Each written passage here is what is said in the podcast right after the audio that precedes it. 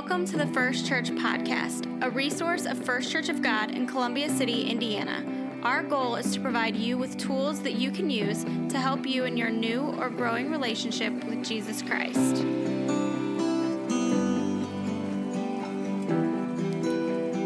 I'm Jordan Chappell, the middle school pastor here at First Church. Welcome to the podcast. Today we are joined by Senior Pastor Johnny McAllister, um, and uh, we are journeying through the the book of the Bible together. And we're really excited about it, and we're really passionate about our people engaging with Scripture and providing lots of resources uh, for them to do that and, and see it in fresh new ways. Again, one of the things we've talked about is how this ancient book can be breathed to life uh, for us here in 2020, and so some of the stuff that was brought up from uh, Johnny's sermon yesterday uh, on the book of Leviticus, which is a, a really fun and interesting thing because Leviticus is uh, a lot of times if you're doing the one year Bible, that's where you start to like kind of weasel out and you're like, man, this is kind of exhausting and really hard. I know I've been there. And so it's interesting to hear fresh perspective on Leviticus. And so um, uh, yesterday you kind of mentioned some ideas of change and and how Leviticus, Leviticus can point us towards change. Um, so I, connect those things for me. Well, I think one of as you're of course preaching a sermon, there's only so much time on a Sunday morning, and as you think about the people of God uh, being established and they're brought out in the Exodus, and now uh, God is calling them, them to be His people uh, there were some changes that were going to have to take place. And there were just some practical things about change that I wanted to talk about that I didn't have enough time to get to. So today I'd like to maybe for you and I to talk about that, about uh, change in our everyday life as we become the people of God. Yeah, and I think it's a it's a great time of year to talk about change. I mean, it's January. A lot of people are at the turn of the year, turn of the decade, even. A lot of people are looking towards positive changes for their life, and if we're to look more like Jesus than we did yesterday, um, that's always something that we center our lives around. And so, I imagine most people listening, and you and I included, uh, have have made an effort at change before, but I think one thing we've all experienced is how change is one of those really difficult things that we have to navigate. And so, do you have any insight on like why change is so hard for us to to walk through or experience, whether it's a uh, a good change or a bad change? Why is it one? Why is it so difficult? Well, there's probably a lot of different reasons. Um, I I think the the first reason is because uh, of when you think about personal imperfections or personal flaws that we have that we want to change and we want to clean up, um, the first thing I think of is I, it's hard for me to change because I've been doing it so long. I mean, it's it, I, I, Bob Yauberg one time told me, he said, Johnny, the reason that uh, we that are older talk about the past so much is because we have so much of it. and I think it's the same thing in our life. We get going in our life and we start doing things without even thinking about it. Yeah. And we've been doing it so long. So it's sort of a built in pattern, maybe even from growing up in our family of origin. Maybe it is even in our teenage years or going to college. We just got used to it. I think another reason it's so hard to change is because um, I identify with the flaws. Like, I identify, it's become kind of who I am. I mean, like a lot of people, especially men, might have anger issues. And we even say things like, you know, when we're, you know, if somebody points out that, hey, you have an anger issue or you need to deal with that, you know, and that needs to change, you're like, hey, man, I am who I am. Just love it or leave it, you know. And there's this sense of like, we almost identify with our flaws. And I think one thing I've heard a lot of time inside of that is the phrase used like, "Well, that's just the way God made me," and, and to fight against that in our culture is really hard because like we were created in the image of God. Obviously, the fall happened, um, but I, I, that's a really dangerous road to travel. Is like that's just who I am. That's the way God made me, uh, because it presupposes that we're not all a work in progress, and we're not all trying to make steps towards Jesus inside of that. And that's true because, and even in our natural, you know, in just the natural man, uh, whether it's our personality, how we are wired, and it's good that we're all kind of built differently and everything, uh, whether it's our family of origin. When you come to the Lord, you have a lot of Egypt inside of you that needs to be gotten out. We need to be cleaned up. And so, you know, if we kind of start identifying with it, it can become an excuse like, yeah, that's just the way I am. And I think that's why it's kind of hard to kind of move off of it. Another reason is every shortcoming we have usually has a payoff. Like if I have something in my life that really does need to change, it's hard for me because uh, like for example, if sports is a big thing, it's like, hey, guess what? I'm a lot more comfortable sitting on the couch watching the game than I am engaging as a dad, and I really like sports, so it's hard for me to kind of overcome that because every shortcoming that I have, it has a payoff. I mean, there's a good size. Like, for example, I'm I'm naturally selfish. I'm naturally lazy. I do what I want when I want and all that. And that can become, that has sort of a payoff because I like, it becomes about me and it's always about me and, and you're ruining my groove if I have to change. And so that's another reason it's hard to change. I, I think another thing is that um, because Satan fights against me changing. You know, I think there's a war going on, there's warfare going on, and um, there's a lot of times where, uh, whether it's, you know, I, I, heard a pastor not too long ago, ago say, you know, there's nothing worse than lying to yourself. And I think sometimes we, Satan is warring against us changing because, you know, he, God his desire for us is to be the people of God, to move towards Him, to have a life that lives glorifying to Him, not our own comfort, not my own world, but I want to live a life that's glorifying to God because God is holy and God is he's deserving of all glory and I was created for his glory.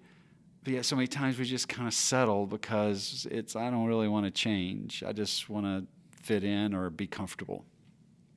And I think that idea of not really wanting to um, is what we see displayed for us in our culture around us.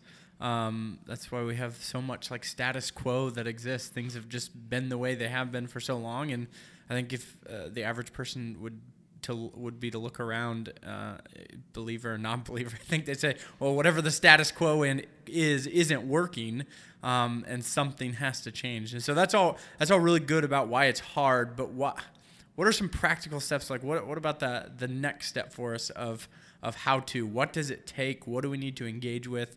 What are some things that we can take and use to be a changed people? Well, you know, when I think about change, uh, before I kind of get into that, I, I think about one phrase I heard many years ago from a guy, it's probably 20, 25 years ago. And he said to me, he said, Johnny, there's really never any change without a perceived crisis. I'm going to repeat that. There's never any change without a perceived crisis. And what he was saying is most people don't change unless there's some kind of really uh, there's this crisis going on that mitigates that I have to change now. I mean, I'll give my own personal experience, just one small example of this. You know, in my 30s, I'm floating along, I'm a youth pastor. I'm going on lock ins, I'm eating too much pizza, I'm not taking care of myself physically. And all at once, boom, I go to get some life insurance because I got a couple kids now. And I found out that my A1C, which is a high blood sugar level, is off the chart. And from what I'll spare you all the details of what the doctor said to me, it had to do with me not living to see them graduate and some other things like words like that. That was a crisis for me. And I was like, oh, okay, you have my attention, and I will now listen to what you're saying. And, you know, I hear people talk about you know, that I don't eat sugar and I don't, there's some things I don't do.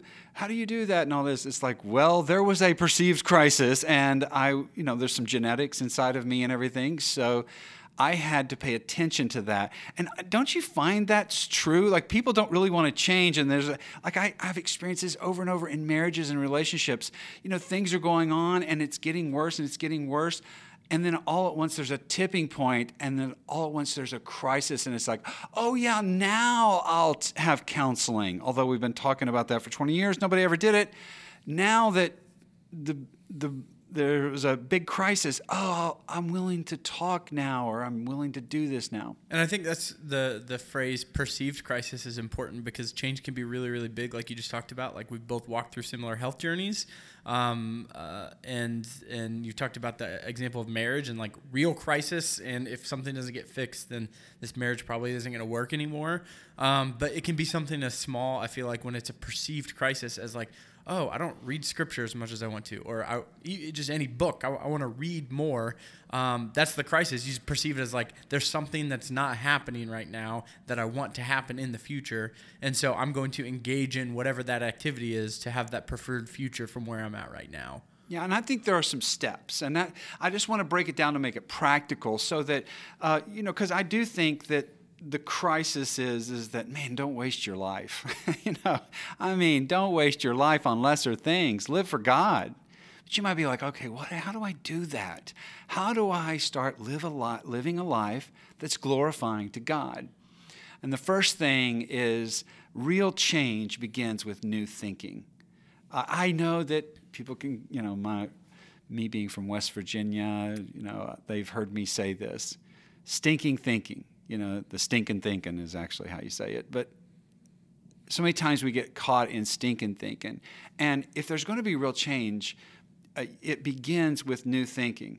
Uh, I I really actually want to talk a lot about from Ephesians 4, but Ephesians 4:23 in the New Living says there must be a spiritual renewal of your thoughts and your attitudes. And if you look at, um, I think it's the CEV version, it says, let the Spirit change your way of thinking. I mean, if you're going to really change, you have to kind of change the way you're thinking. And even this is what the people of God coming out, this is what God was doing. Even in Leviticus, He was trying to change their thinking. Uh, here they are bowing down to the cattle, and now He was saying, kill that in my presence, trying to change their thinking that sin was serious, God is holy, and even in establishing them. So, how are you going to establish yourself as a child of God? You've got to change your thinking. And um, I, I, one of my favorite passages out of the message version is Romans 12. I love the way it reads. It reads like this So, here's what I want you to do God helping you take your everyday, ordinary life, your sleeping, eating, going to work, and walking around life, and place it before God as an offering. And that's what we're talking about. Like, how is it that I live a life that glorifies God?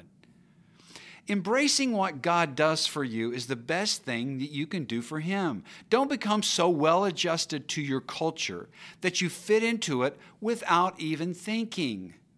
Instead, fix your attention on God. You'll be changed from the inside out, which is how the Holy Spirit does change people, is from the inside out. Readily recognize what He wants from you and quickly respond to it. Unlike the culture around you, which is kind of our natural bent, always dragging you down to its level of immaturity, God brings out the best in you and develops well formed maturity in you. So the key for me there is when He says, don't become so well, so well adjusted to your culture that you fit into it without even thinking. I think it's really important.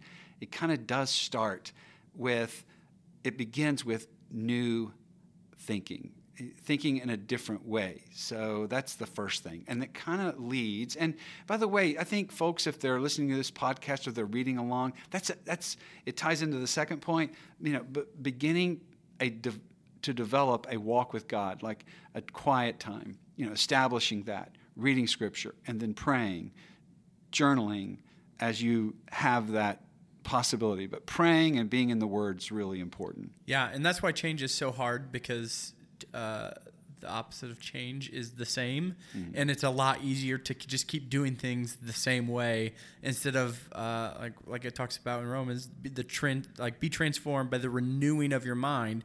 We just talked about the Peterson translation there. Like yeah. uh, that's how you're transformed is by starting a new process, and so it it's not. We talked about why it's so hard. It's not an easy thing, and these are hopefully like easy step, easier steps to get involved. But it's never going to be like a a cakewalk or, or a piece of cake because it's like it takes work to get the the ball rolling and, and get moving, but it's worth the effort um, because the of the preferred future that we're working towards. I feel like. Yeah, and the last of that verse too, it's what you're talking about, where you you know, unlike the culture around you, which is kind of what's happening around us, always dragging you down to its level of immaturity. I mean, it's the gossip, it's the words it's the returning evil for evil. It's the marginalizing other people. It's not like instead of thinking in a new way, thinking in a new way. So, and that's ty- it's kind of close to what I'd also say. The second thing is real change requires learning the truth. I mean, there has to be a change of thinking, the way you think. But for you to really be established in a life that's glorifying to God, you have to learn the truth. And I can remember I went through high school. I came out, gave my heart to the Lord as a sophomore. And I went through high school and I had some Sunday school teachers, and then I went through college, Christian studies major, went into a church related school. And it wasn't until I got into my 20s and I was around a bunch of guys that were really bold and sold out that I really started learning truth. That sounds so odd, but it was sort of an academic setting.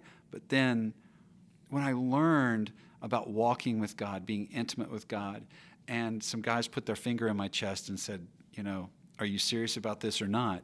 I, I, I, I finally started really learning the truth. John 17, 17, Jesus says, use the truth to make uh, them complete, Lord. This is his prayer. He's, he's praying for us. Use the truth to make them complete. Your word is truth, Lord.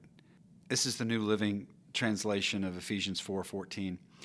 Then we will no longer be like children, forever changing our minds about what we believe because someone has told us something different or made a lie sound like the truth. Instead, we will hold to the truth in love, becoming more and more like Christ, who is the head of his body, the church.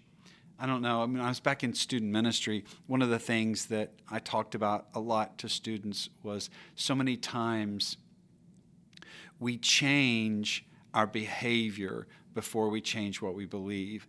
And so, for many students, they find a girl and then oh they're very attracted and they're led and they're drawn by their um, it could be lusts or it could be just their own comfort or discovering something or you know partying or whatever it is. And they go oh, i like that. And then they go well, how does that stack up against what I've learned? It's truth.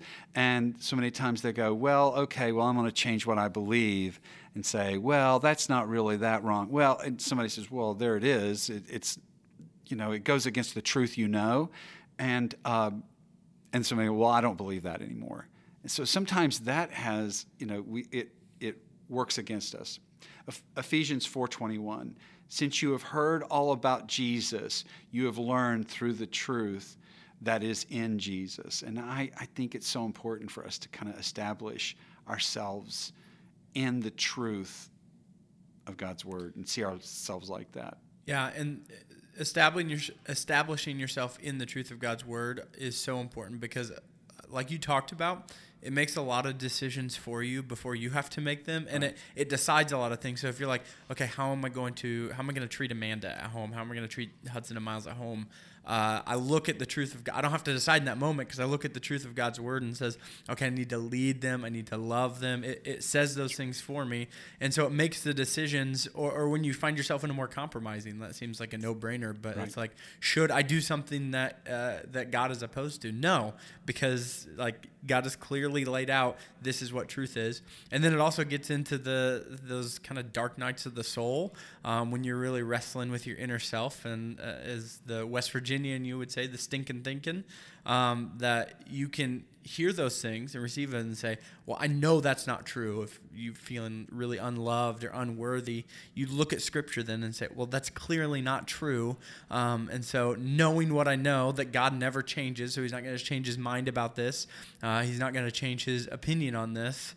Um, because I because I know that I can know what He says about me. I can know what He says about this situation. Knowing the truth uh, kind of charts the path before us. I feel like where it, it becomes honestly a little bit easier to make those decisions, and it kind of it kind of moves the path forward uh, for change in our life, uh, specifically positive change. And one of the things you talked about a little while ago, as we were digging into Scripture, was uh, the the kind of change that makes us look more like Jesus, because that's the only lasting and meaningful change that we can ever experience. I feel like. Yeah, you were talking about the path. It charts the path. Uh, Andy Stanley talks about the law of the path. And I always jokingly say uh, when we're here at the church, you can't get to Warsaw going east on 30. Uh, you know, there's a law. You know, a lot of people, you know, you, they say they want, oh, I want to, I want to, you know, have a great marriage. I want my life to live glorifying to God, and I want, you know, everything to be pleasing to God. But then they're not making decisions. Uh, I think it was uh, John Maxwell who said, Make your decisions and then manage your life to those decisions. But they have to be rooted in truth.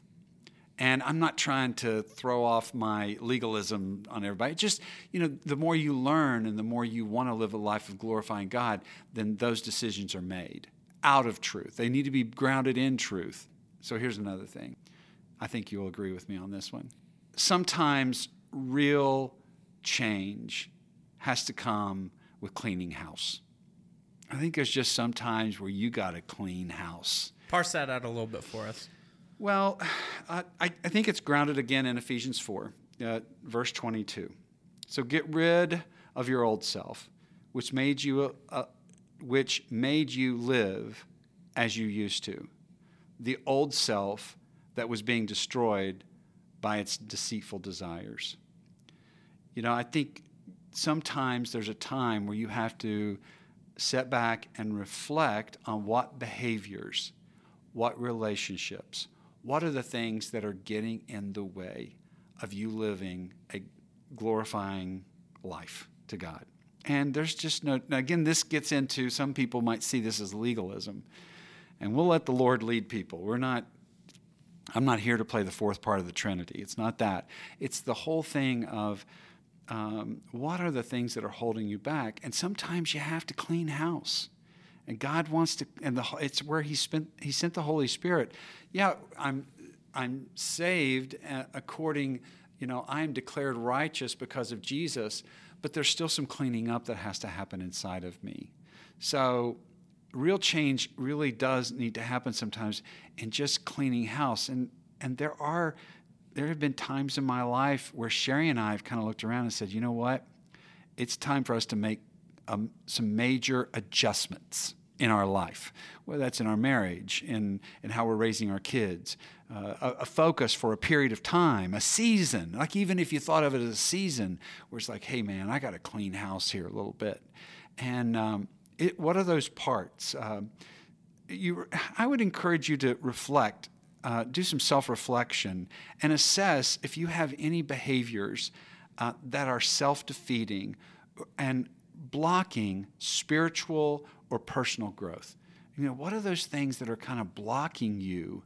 And just reflect. I just think we just live in a culture where people just don't turn off stuff and just reflect on what God might, you know, if you're learning truth, if you're trying to change, you know, reflect on what God might be calling you to clean house about some stuff.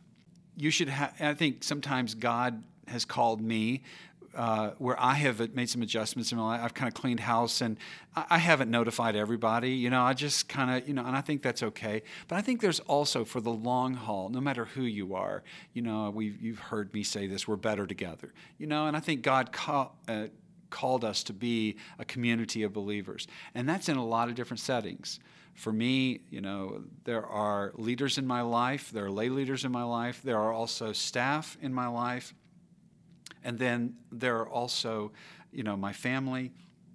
And having a community of people, here's the thing I, I threw that word honest in, is just, you know, do you have some people in your life that can really be honest about what they see? I mean, you're not trying to create constant conflict in your life. I'm not trying to say, you know, that. I think it's really important. Um, Ephesians 4 32. Be kind and loving to each other, forgiving each other just as God forgave you in Christ. Um, that's verse 32. But right before that, up in verse 25 in the message version, we read, No more pretense. Tell your neighbor the truth. In Christ's body, we're all connected to each other. So if you lie to others, you end up lying to yourself. So, this body life, how do we how do we change? Part of that is being in community and people, and the, this is probably something practical and you have in your life. Do does anybody in your life have permission to be honest with you, or have you insulated yourself so much nobody can tell you the truth because you're such a hothead, or maybe you're so insulated that you seem unapproachable? Amanda and I experienced um, over the past couple years, really rich uh, community. We got together with some believers on Friday night and read through the Bible together. Uh, it was such a transformative process, and I think it's because of that communal nature where we were all journeying together. And uh, you focused in on the word honesty, and I think that's why it was so important um, because we were all we all had that ability to speak into each other's lives um, and it all came back to truth, like we had just talked about, because we were we were just reading through the Bible together and saying, what do we need to do because of what we're reading, or how do we need to be changed because of what we're reading. Um, and there were some really good but really hard discussions. I remember uh, there was uh, just an eclectic makeup as far as backgrounds and uh, beliefs inside of the Christian faith. And so uh, we would get together and say, okay, because of what God said in Leviticus or Ephesians or whatever we were reading that week, what do we, how do we need to change either thoughts or ideas or beliefs? And so you get people coming um, from different ends of theological spectrums and all sorts of stuff, and it led to really rich conversation. And I think we all look more like Jesus because of it. Or, or how do we need to change actions? And I remember one specific night we were talking about um, sins that we struggle with and, and, we were just really open with each other and, and vulnerable and gave each other permission to hold uh, one another accountable for the things that um, that really weigh us down and prevent us from changing to look more like Jesus. And so uh, that community, while sometimes hard to find, um, if if you go into it being if you go into the experience being vulnerable, I find that a lot of people are much more willing to reciprocate that, um, and we all are better because of it. It's a hard thing to enter into, but we're better because of, of that honest community that you talked about. Yeah, and I think within that community, I think about Galatians 6, verse 1, where uh, Paul is writing, and he says, Brothers, um, if anyone is caught in any transgression, you who are spiritual should restore him in a spirit of gentleness. You know, that's the lead for Paul to go, hey, and it's also Ephesians 4. Uh, verse 29 we read, Never use harmful words, but speak only what's helpful for building others up according to their needs, uh, that it may benefit those who listen. So I think if you're if you want to change, being in community is really going to help. But we have to keep some of those ground rules. You know, some of the ground rules for friendships in these community circles, they should look like this. Um, whatever is said in the group ought to stay in the group. I mean, there should be a level of trust that the gossip, this isn't like a gossip train. It's like the rest of the world. We don't just talk behind each other's back. It stays in the group. I think another thing, a little ground rule is don't minimize other people's pain. If they're going to talk about some of the struggles in their life, not only don't gossip about it, but also don't marginalize maybe what they're walking through because there are some things that I don't know about other folks, some weaknesses, or maybe even some trials in other people's lives I don't really understand. Um, another one is and this is better. Sherry does this better than I do. This is a real weakness for me, but don't try to fix people. Learn how to listen. I'm trying to learn how to listen to other people. So when people come to my office and they might be confessing, they might be trying to make a change and they're, you know, they're really maybe they're even trying to clean house. If they're in community and they're trying to talk about this, it's really important for me to just listen um, and like I said earlier, uh, do a better job instead of just trying to be a par- fourth part of the Trinity, be a listening ear to somebody to talk to them in this community. And then another thing is, I need to focus on my own changes. You know, I just, uh, that's the thing. If you're in community, you know, listening to other people, don't try to always fix them, but then also focus on what God's trying to show me some stuff too. And here's the last thing real change requires faith. I think at certain point, you go, I remember Finto one time said to me, he said, um, uh, Johnny, let your yes be yes and your no be no. And I know that's, he's quoting scripture. But I mean, it was one of those things where he was like, quit making false promises you can't keep. I mean, this is why you are the way you are. You know, you're, you always make these grand promises that I'm never doing that again, or I'm never going to talk this way again. You know, you know, just believe, have faith, have faith and real change does require faith. Lord, I don't have it in me, but I'm believing today. I'm going to believe in your word. You're going to change me. And God, I'm putting my trust in you. You know, just trying to exercise your faith. Um, Ephesians 3.20, we know this. And I, I talk, I use this line a lot at the end of sermons or in prayers a lot of times at the end of my sermons.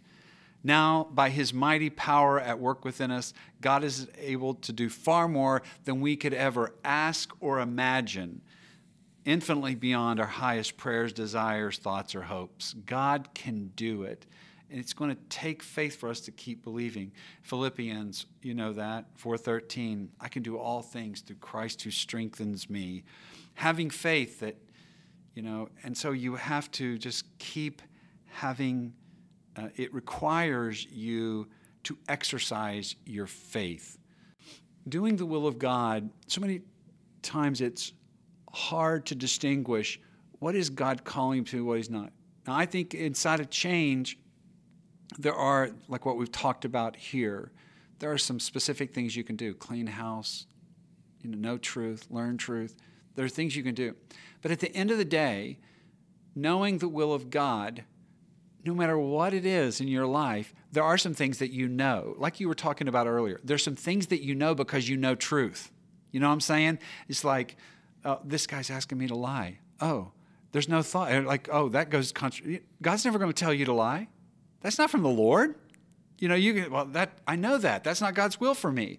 But inside the God's will, where you're trying to figure out what is it, what are the adjustments in my life, it began with faith when you were young, and it's going to end in faith. If you live to be 99 years old, you're going to end this whole thing in faith.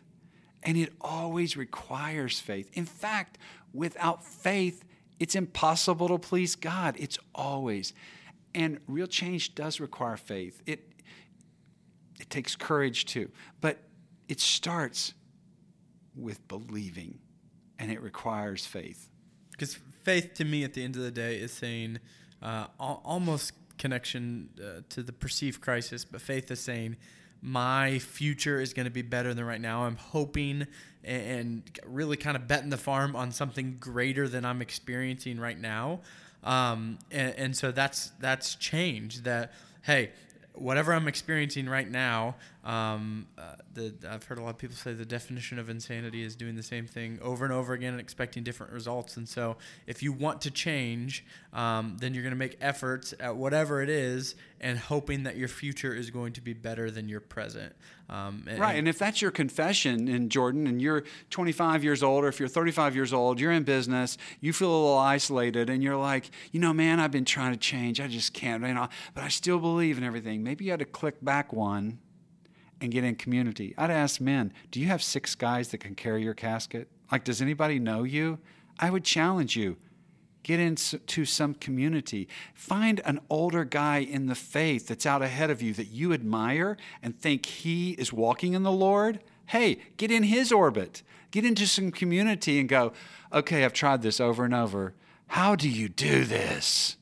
You know, there's real change takes some adjustment.